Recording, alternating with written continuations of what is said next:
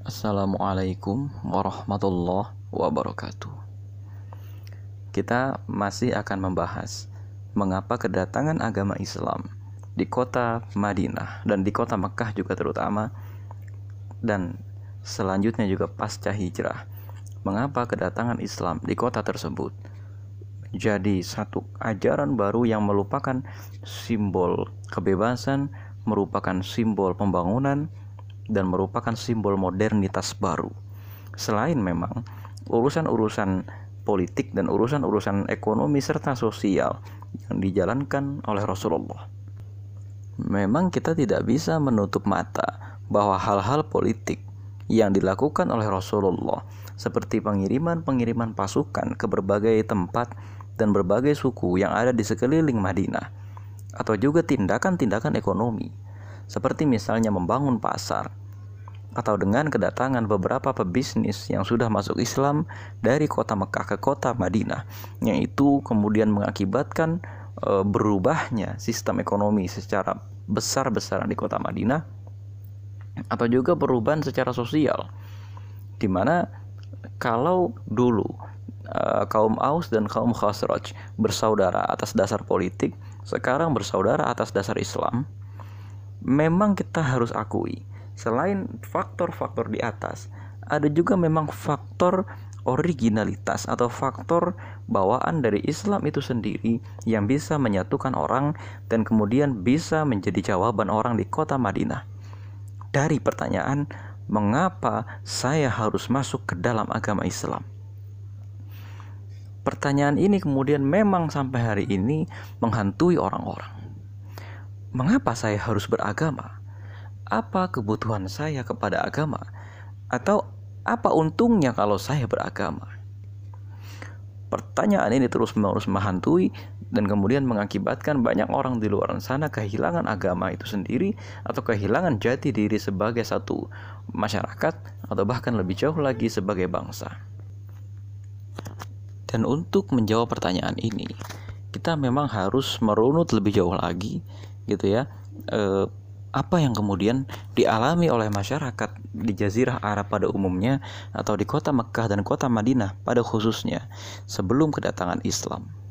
Atau juga memang kita harus melihat mungkin pada hari ini apa yang terjadi di Jakarta, apa yang terjadi di Indonesia sehingga orang ramai-ramai kembali kepada agama mempertanyakan diri mereka sendiri atas butuhnya mereka kepada agama. Nah, rekan-rekan sekalian, ada sebuah hadis yang terkenal dari Aisyah ya, yang hadis ini pada intinya karena panjang sekali menyebutkan ada beberapa jenis pernikahan ala jahiliyah. Ini juga berkaitan dengan bagaimana perempuan dipandang di masa jahiliyah. Jenis pernikahan pertama adalah nanti ada seseorang ya perempuan pelacur gitu ya sebut saja memasang bendera tanda khusus di depan rumahnya dan kemudian Ah, nanti akan ada 10 orang mendatangi si pelacur tersebut.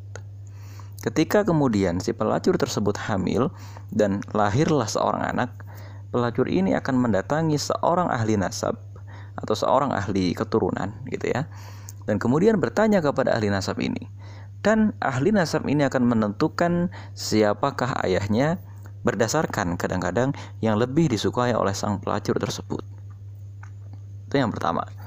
Yang kedua, ada juga jenis eh, apa namanya jenis perkawinan itu yang uh, seorang suami ingin mendapatkan keturunan dari orang yang hebat, dari orang kuat atau dari pembesar suatu negeri. Nah, kemudian nanti istrinya itu diminta untuk berhubungan dengan seseorang yang dia maksud, apakah itu kepala suku, seorang pangeran atau bahkan seorang raja. Nah, nanti kemudian ketika seorang anak sudah lahir, nanti akan ada tunjangan misalnya ya atau akan ada kompensasi dari uh, orang yang melahirkan anak tadi atau orang yang membuat uh, keturunan tadi gitu ya dari sang perempuan kepada keluarga asli sang perempuan atau suami asli si perempuan tadi. Nah, jadi bayangkan seperti itulah kondisi yang terjadi di masa jahiliyah. Selanjutnya kalau itu di bidang moral gitu ya uh, kita akan masuk lagi kepada bidang politik atau bidang sosial misalnya. di bidang sosial pada saat itu itu banyak sekali terjadi perbudakan bahkan daerah Habasyah pada saat itu dan juga daerah e, Nubah pada saat itu yang hari ini menjadi daerah Ethiopia dan Sudan itu menjadi daerah pemasok budak. Nah, budak itu didapatkan dengan beberapa cara. Cara pertama, bila terjadi sebuah peperangan, maka bangsa yang kalah atau kota yang kalah biasanya akan dirampok atau diambil kaum perempuan dan laki-lakinya sebagai budak dan dijual oleh bangsa yang menang tadi. Yang kedua, dan memang ada satu kerajaan yang khusus menggantungkan ekonominya dari penjualan budak. Dan pada saat itu memang banyak sekali penjual-penjual budak bertaburan karena memang budak adalah satu produk tersendiri yang bisa dijual di pasar-pasar. Sebagai contoh, ada beberapa sahabat Nabi sendiri yang harganya cukup mahal sebagai budak, yaitu ada Salman Al-Farisi, ada juga Eh, Bilal bin Robah yang merupakan budak berharga tinggi lantaran Bilal bisa menyanyi. Yang kedua, apa yang ketiga, ada juga seorang sahabat Nabi Zaid bin Harithah yang dia juga punya harga yang tinggi lantaran dia bisa membaca, menulis dan juga berperang. Nah, e, di samping itu, kalau kita melihat kerusakan yang terjadi pada bidang politik, e, pada saat itu memang politik seperti sekarang ini erat kaitannya dengan sektor ekonomi. Artinya, bani atau kabilah yang kaya akan relatif lebih banyak menindas kabilah yang miskin. Kabilah yang jumlahnya lebih besar atau menguasai mayoritas akan relatif menindas kabilah yang jumlahnya lebih sedikit. Akhirnya pada saat itu muncullah satu satu anggapan bahwa kalau ada seseorang pemimpin punya anak laki-laki yang banyak, sang pemimpin ini akan merasa sangat beruntung dan anak laki-laki itu dianggap sebagai kebanggaan keluarga. Sehingga bila ada seseorang memiliki anak perempuan, mereka akan sangat-sangat malu karena apa? Anak perempuan itu tidak bisa menjadi kekuatan bagi kabilahnya. Meskipun memang ini tidak terjadi di semua kabilah, terutama kalau di kota Mekah ini tidak terlalu terjadi, tidak terlalu dominan ini. Ini terjadi di kalangan-kalangan Baduy yang ada di sekeliling kota Mekah dan juga kota Madinah atau juga di daerah-daerah Baduy. Nah, kerusakan-kerusakan yang semacam ini gitu ya. Kemudian masih ditambah lagi dengan misalnya gitu ya pada saat itu orang-orang Romawi, kerajaan Romawi pada saat itu itu punya beberapa kerajaan bawahan yang sifatnya mungkin kalau zaman sekarang ini e, seperti daerah khusus yang dipimpin oleh seorang e, gubernur sebagai contoh, ada daerah Kibti, yaitu kalau sekarang berubah menjadi daerah Mesir. Daerah Kibti saat itu dipimpin oleh Mukaukis yang agamanya Kristen. Habasyah juga dipimpin oleh uh, An-Najasyi yang kemudian An-Najasyi ini adalah raja bawahan dari Raja Romawi Timur. Begitu juga dengan daerah Yaman. Daerah Yaman pada saat itu adalah daerah yang dipimpin oleh seorang raja Kristen bawahan dari Raja Romawi Timur. Dan pada saat itu, itu pemimpin itu gemar sekali menumpuk-numpuk harta dan menarik sumbangan berlebihan dari rakyatnya atau menarik pajak yang terlalu berlebihan dari rakyatnya.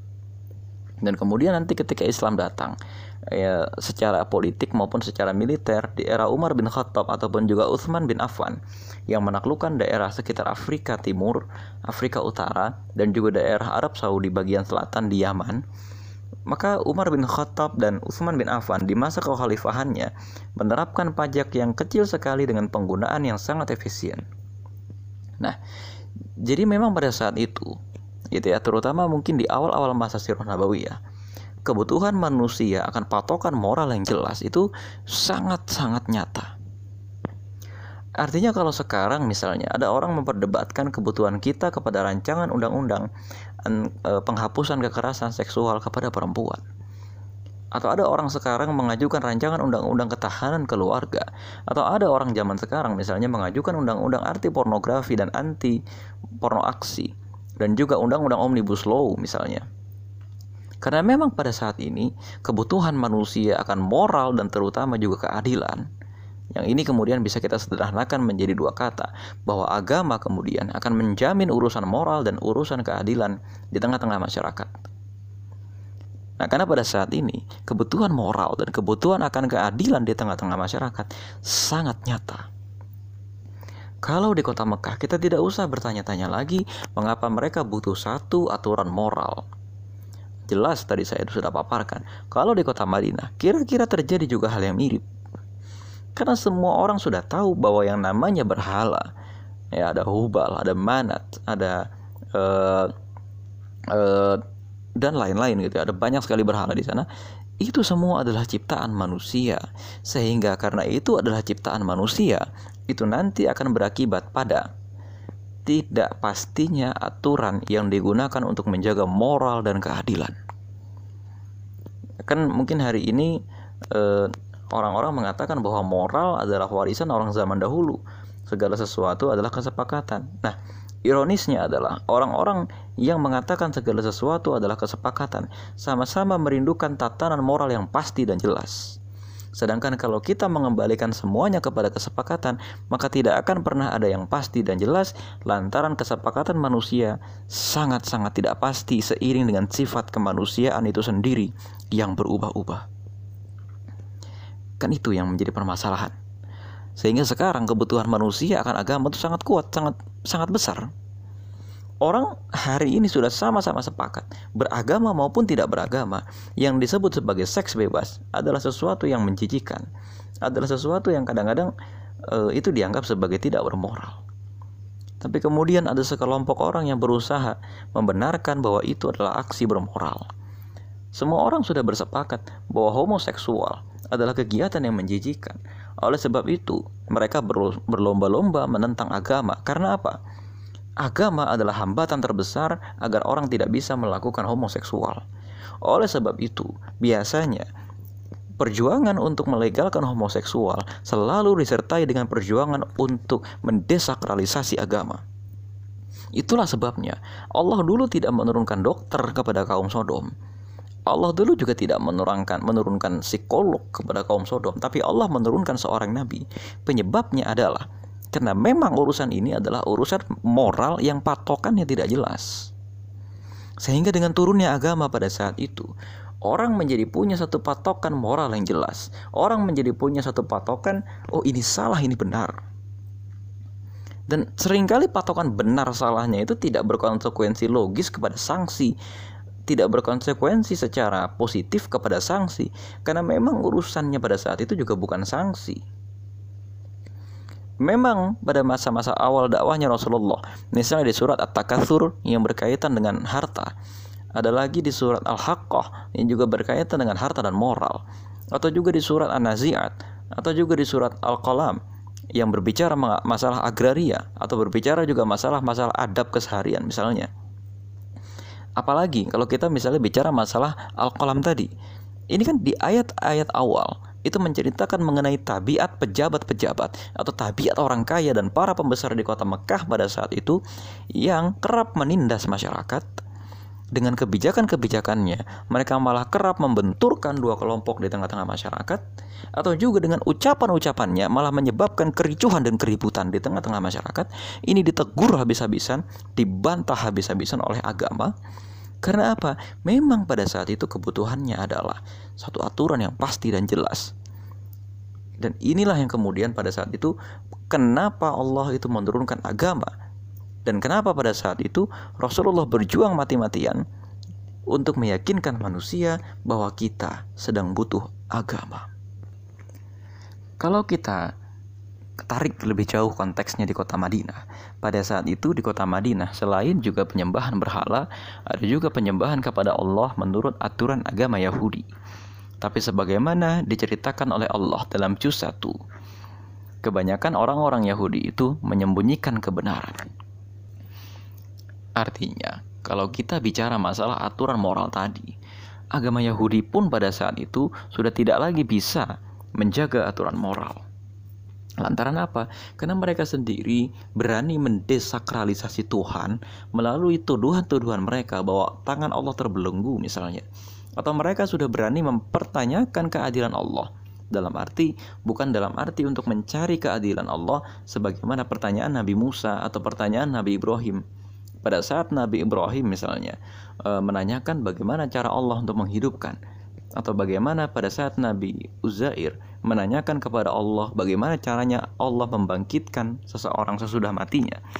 Tapi orang-orang Yahudi seperti misalnya dengan ucapan-ucapan mereka eh, di juz satu yang diterangkan dengan jelas sekali oleh Allah ketika mereka diminta menghidup apa mencari uh, seekor sapi betina mereka memperpanjang perintah itu ketika mereka diminta untuk memakan mana dan salwa mereka malah mengatakan butuh makanan-makanan yang lebih dari ini karena kami bosan misalnya itu saja sudah membuat adab mereka kepada sumber agama yaitu Tuhan itu sudah menyebabkan mereka sendiri jauh dari tuntunan moral artinya pada saat itu andai pun turun satu keterangan yang pasti atau andai pun ada satu kesepakatan moral yang bukan dari Tuhan sekalipun dengan adab ilmu mereka, dengan etika intelektual mereka atau dengan model intelektualitas yang dikembangkan oleh orang-orang Yahudi pada saat itu.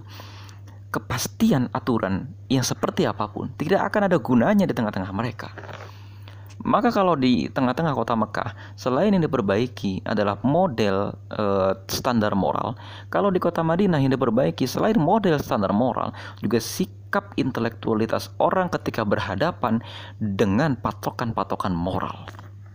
Nah, sekarang dua masalah itu, ya, model standar moral dan yang kedua model sikap intelektualitas kita kepada sumber moral tadi, itu menjadi masalah di negeri ini yang pertama, sikap kita misalnya gitu ya, atau bukan sikap kita, tapi model standar moral kita sendiri, yaitu Pancasila, Undang-Undang Dasar, Bhinneka Tunggal Ika misalnya. Itu kita sempurnakan lagi menjadi empat pilar. Ya, Pancasila, eh, pembukaan Undang-Undang Dasar atau Undang-Undang Dasar 1945, eh, Bhinneka Tunggal Ika dan lain-lain gitu ya. Eh, itu saja sudah sangat multitafsir. Ya kan? multitafsirnya bagaimana? Hari ini semua orang bebas menafsirkan itu apa. Melepaskan itu dari konteks sejarah maupun melepaskan itu dari konteks keindonesiaan pada masa kini.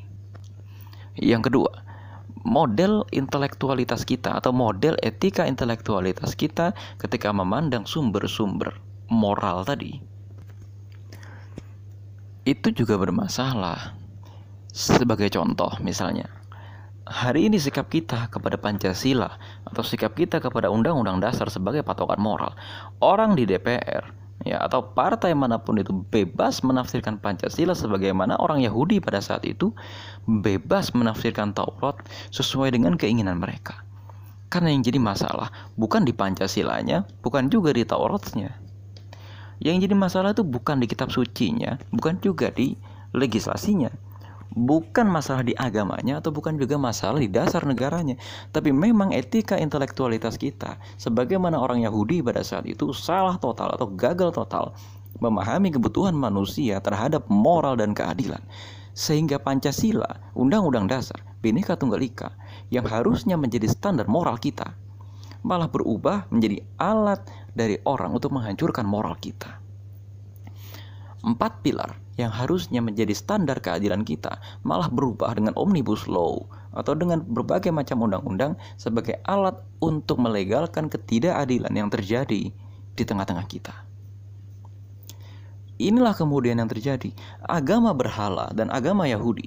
Agama berhala ini kan tadinya itu merespon keadaan kekosongan agama atau agama berhala ini kan tadinya muncul untuk merespon kegagalan kita, kegagalan manusia, memahami sisa-sisa agama samawi, memahami konsep ketuhanan. Yang pada saat itu memang sudah jauh dari munculnya atau jauh dari turunnya Nabi terakhir, sehingga kemudian manusia bereaksi memunculkan agama berhala. Malah yang terjadi, agama berhala dan agama Yahudi itu berubah menjadi alat penindasan yang baru. Agama malah berubah menjadi alat penindasan. Karena dua hal. Satu substansi agama itu sendiri sudah salah. Substansi agama itu sendiri sudah tidak menjawab kebutuhan manusia akan moral dan keadilan. Yang kedua cara kita memandang sumber agama itu sendiri berupa etika intelektualitas kita dalam memandang suatu agama dalam konteks agama Yahudi atau kitab Taurat tadi sudah keliru. Sehingga yang terjadi adalah agama yang ada pada saat itu tidak menyelesaikan masalah kita.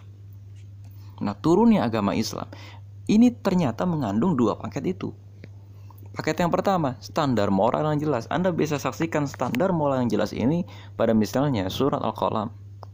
Surat yang diawali dengan cerita bahwa Nabi Muhammad itu bukan seorang yang gila, bahwa Nabi Muhammad itu khuluqin azim, bahwa Nabi Muhammad itu Inna kala ala khuluqin azim. Ini akhlaknya agung, bukan cuma akhlaknya ahsan, bukan cuma akhlak yang paling baik, tapi akhlak yang paling agung. Jadi dari pembawanya sendiri kita sudah tahu bahwa orang ini agung. Ini bukan klaim. Itulah sebabnya mereka tidak bisa mengklaim bahwa Nabi Muhammad itu akhlaknya buruk. Mereka hanya bisa mengatakan Nabi Muhammad itu kalau nggak gila ya penyihir, bukan seorang pezina, bukan seorang ini, bukan seorang itu.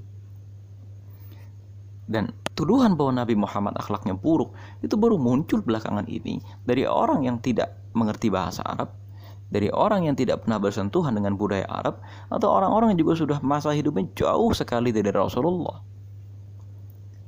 Nah, inilah yang kemudian menyebabkan e, nanti argumen-argumen ketuhanan atau argumen-argumen keagamaan dan moral akan terus mengalir. Ya kan? Bahwa orang yang tidak bermoral itu sifatnya begini, begini, begini, begini, begini, dan orang yang bermoral itu yang sifatnya begini, begini, begini. Dikuatkan nanti dalam surat Al-Ma'arij misalnya. Dalam pertengahan surat Al-Ma'arij diterangkan ini loh sifat orang yang bermoral. Dalam surat Al-Mu'min, Al-Mu'minun yang lebih jelas lagi. Dalam surat Al-Mu'minun di awal-awal qad aflahal mu'minun sampai ke bawah lagi itu akan dijelaskan bagaimana itu tatanan moral yang jelas. Dan surat-surat itu tidak bicara halal haram. Surat-surat itu juga tidak bicara uh, apa namanya? Tidak bicara hukum-hukum yang terlalu detail. Terus diperkuat lagi dengan misalnya surat Al-Fajr yang bicara prinsip pembangunan. Bicara lagi surat Al-Lail yang bicara prinsip pembagian status dan tugas sosial antara orang kaya dengan orang miskin. Di mana pada saat itu distribusi harta juga menjadi masalah Distribusi harta itu harus diatur oleh satu aturan negara yang jelas dan tegas. Sehingga apa? Orang-orang kaya itu tidak mulai memperkaya dirinya dengan mempertahankan satu golongan orang agar tetap miskin, dan orang-orang yang miskin itu juga tidak menyalahkan kemiskinannya, sehingga menjadikan alasan kemiskinannya itu untuk terus menuntut negara. Nah, kemudian atas dasar standar moral dan atas dasar standar intelektualitas tadi, Itulah mengapa kita perlu agama. Rekan-rekan sekalian, rupanya hari ini fitrah manusia atau e, semacam intisari kemanusiaan kita, semacam apa ya? Semacam naluri kemanusiaan kita memang merindukan satu tataran moral yang jelas. Sebagai reaksi atas ketidakmengertian orang kepada Islam, mereka memunculkan banyak sekali ajaran-ajaran uh, yang baru. Bahkan belakangan ini muncul satu agama yang namanya post-truth, agama kebenaran, bukan agama post-truth gitu ya. Bahkan mereka mempertanyakan agama-agama dan hanya mengambil sisi baiknya saja.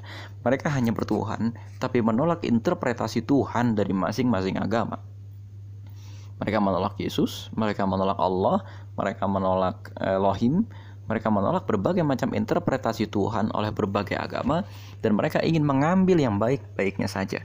Ini reaksi orang atas demonstrasi keberagamaan di Indonesia yang sering kali malah menyebabkan pudarnya tata moral dan pudarnya standar intelektualitas kita. Nah, ini juga nanti menjadi jawaban. Kenapa sih ada orang Islam yang dia hafiz atau dia hafizullah atau dia anak pondok malah mengkritik agamanya sendiri?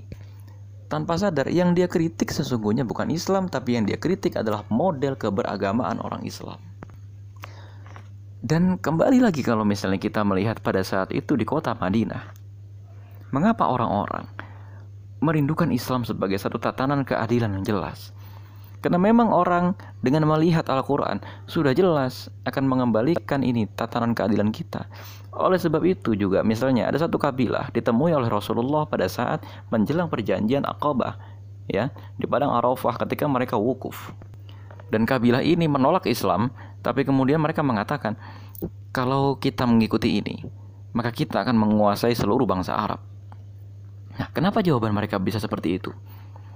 Satu, seluruh bangsa Arab pada saat itu memang sedang merindukan tatanan keadilan yang jelas. Yang kedua, hari ini, hari itu maksudnya ya, pada saat itu tidak ada satu orang yang berani mengatakan bahwa saya punya satu patokan keadilan yang jelas Karena semuanya sama-sama dihidupi oleh sistem yang tidak adil itu. Kalau ada satu orang berani memotong roda gigi ketidakadilan itu, maka mereka akan kehilangan sumber pemasukan. Maka mereka akan kehilangan sumber kekayaan, maka mereka akan kehilangan sumber dari pangkat mereka, sumber dari kemuliaan mereka dan seterusnya. Ini yang menyebabkan kenapa agama Islam akan menjadi jawaban.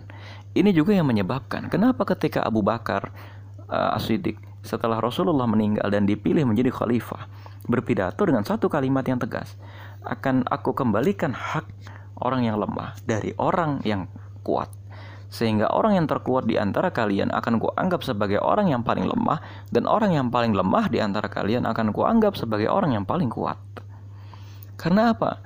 Agama dan saat itu dilembagakan oleh satu lembaga kekhalifahan adalah satu jaminan kehidupan, satu jaminan keadilan bagi para pemeluknya. Maka yang salah adalah kalau hari ini kita tidak bisa mengekspresikan agama sebagai satu jaminan keadilan kepada masyarakat Indonesia yang pada saat itu Rasulullah berhasil mengekspresikan agama sebagai jaminan keadilan kepada orang-orang Madinah. Maka jangan harap dakwah Islam ini akan berhasil. Apalagi kita terus-menerus dipertontonkan oleh perbedaan-perbedaan fikih yang kemudian gagal menjawab kebutuhan manusia akan tatanan moral dan tatanan keadilan yang jelas.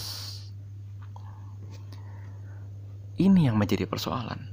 Kalau orang mengedepankan perbedaan fikih dan mari kita saksikan sampai kira-kira 13 tahun atau 12 tahun Rasulullah berdakwah sampai dengan Rasulullah hijrah ke kota Madinah urusan-urusan fikih yang terlalu detail selain urusan sholat, wudhu misalnya, atau selain juga urusan-urusan zakat, itu belum diturunkan oleh Allah. Karena memang urusannya pada saat itu moral dulu dan keadilan dulu.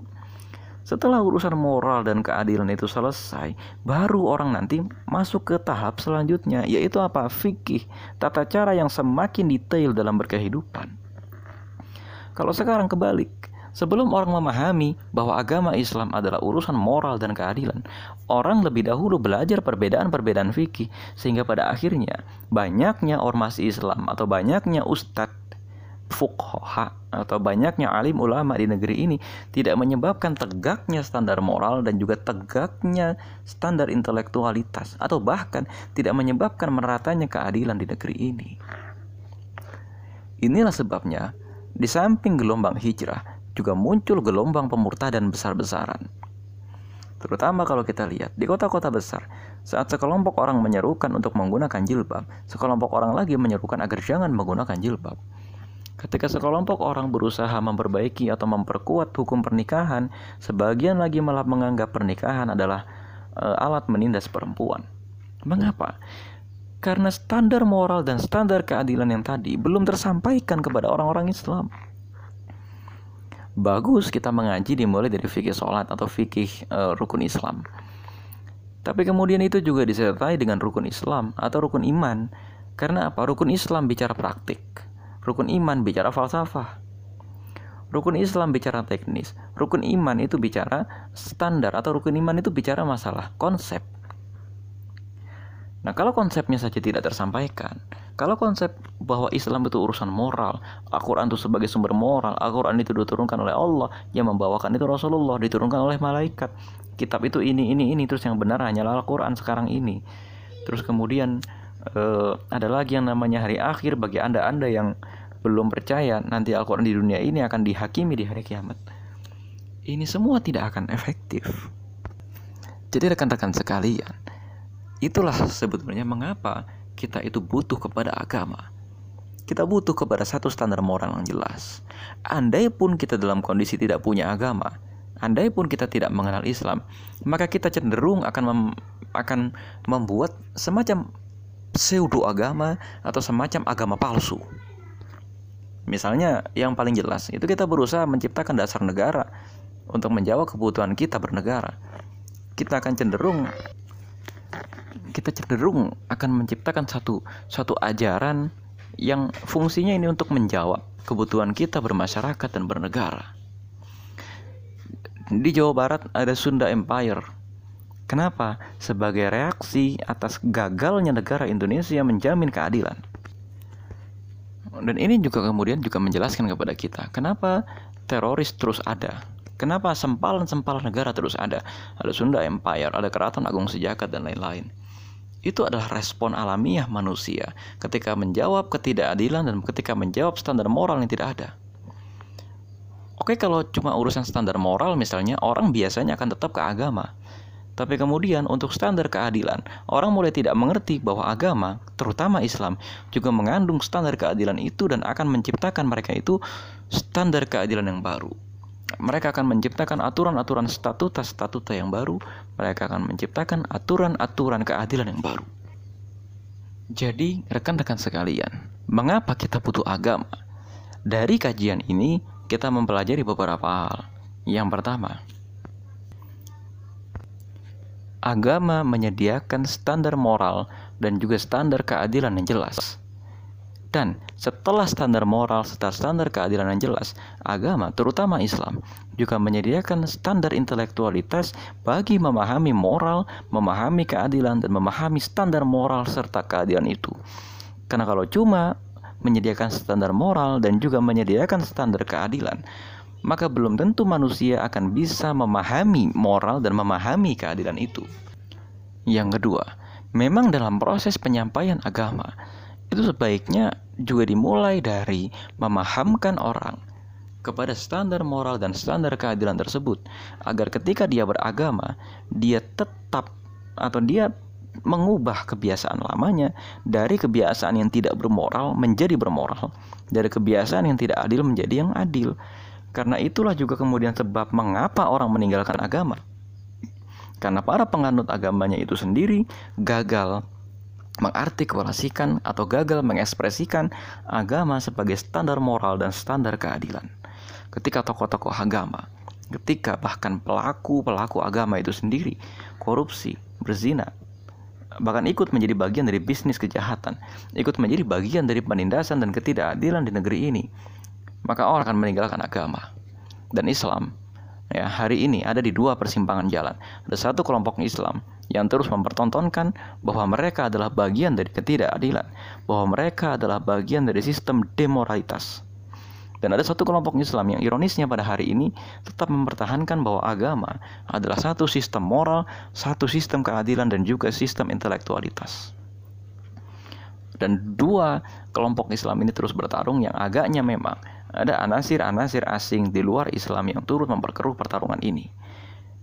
Dan di tengah-tengah pertarungan ini akan terus muncul gelombang hijrah, juga gelombang ateisme.